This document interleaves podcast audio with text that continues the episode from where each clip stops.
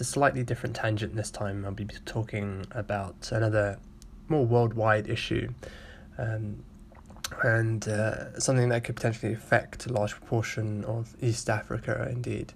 And it's about Ethiopia and its approach to two main issues. The first is the build, building of a dam, which is at the southern point of the River Nile.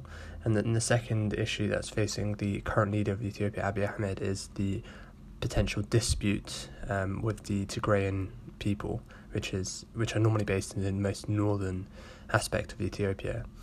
So, in regards to the dam, it's typically known as the Renaissance Dam. This is a dam that is um, along the River Nile as its entry point in Ethiopia, and it has a large, um, uh, large aspect within Ethiopia. The dam itself will has been quoted to provide, once it's built, quite a lot of electricity, um, jobs, and it was fundamentally quite a positive build for Ethiopia in terms of its economy and uh, various other aspects, which I won't go into too much detail about.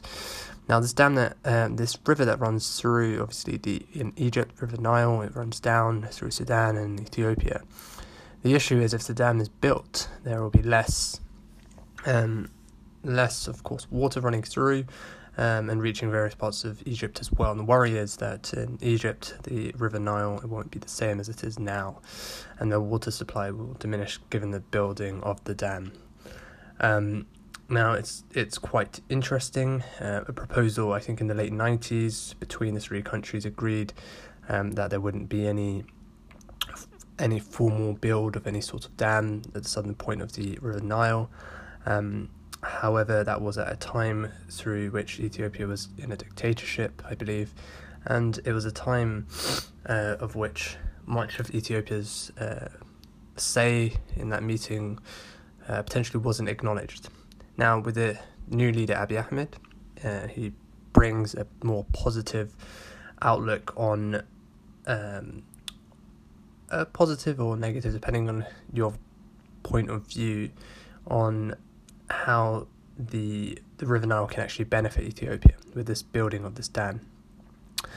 Now, Sudan, which is obviously a neighbouring country between these two countries who are in dispute, uh, would benefit with the dam being built, given that Ethiopia has agreed to provide uh, cheaper water supply to Sudan uh, and its various other aspects that you can read into.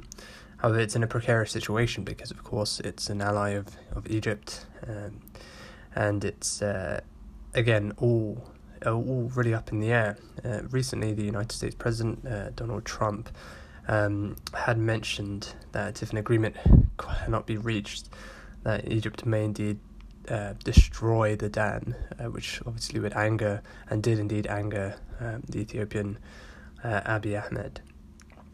So that is, is still an ongoing issue, and the dam is still being built.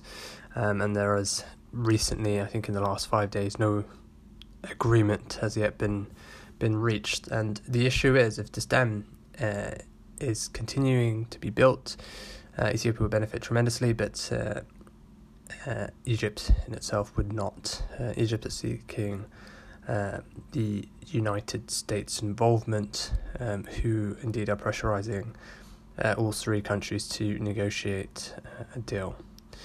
And on another front, because I think this other issue that's facing Abiy Ahmed is one that could affect the entire East Africa, including Eritrea, Somalia, um, and a few other um, neighboring countries, um, including Kenya, um, is the dispute with the Tigrayan people, which is which are based in the most northern aspect of Ethiopia, and this is a group that was largely um, uh, out outed by um, Abiy Ahmed, given that they were uh, had majority rule um, from the early 90s up until 2018, up until Abiy Ahmed's selection. Um, they are a small proportion, a minority group in Ethiopia who had majority power in the 90s up until 2018. Um, they have their own militia, they have their own um, think it numbers 250,000 or so uh, army personnel, um, and they are almost uh, sort of a separatist group. Now, Abiy Ahmed's motive, of course, was to unite all the different factions of Ethiopia, Um, and uh, indeed, he has tried um, through a number of aspects, which you can, of course, read about. Now, the question is will there be some sort of agreement between these, these two groups? Now, the reason Abiy Ahmed has recently launched um, uh, a military front uh, against this most northern aspect of Ethiopia is because he cites that one, uh, they are not engaging in talks, which can be debated, and two, um, that they had recently attacked a governmental post in the Tigrayan region. Now, I think there are a number of issues to raise here. The most important one is that, of course, an all out war with a um, ethnic minority group in Ethiopia would not be good, given that there are loads of minority groups and they may all feel similar aspect. Um, and two, an all out war would destabilize uh, East Africa itself. You just go a bit more north, you reach Eritrea. Eritrea recently had an agreement with the centralist government of Ethiopia um, that they would no longer uh, be be at war with each other, and indeed that's why Abiy Ahmed had received the Nobel Peace Prize. Um, Eritrea notably are at odds with the Tigrayan people in northeast, uh, northern Ethiopia, given their history in the 90s, um, which is self explanatory.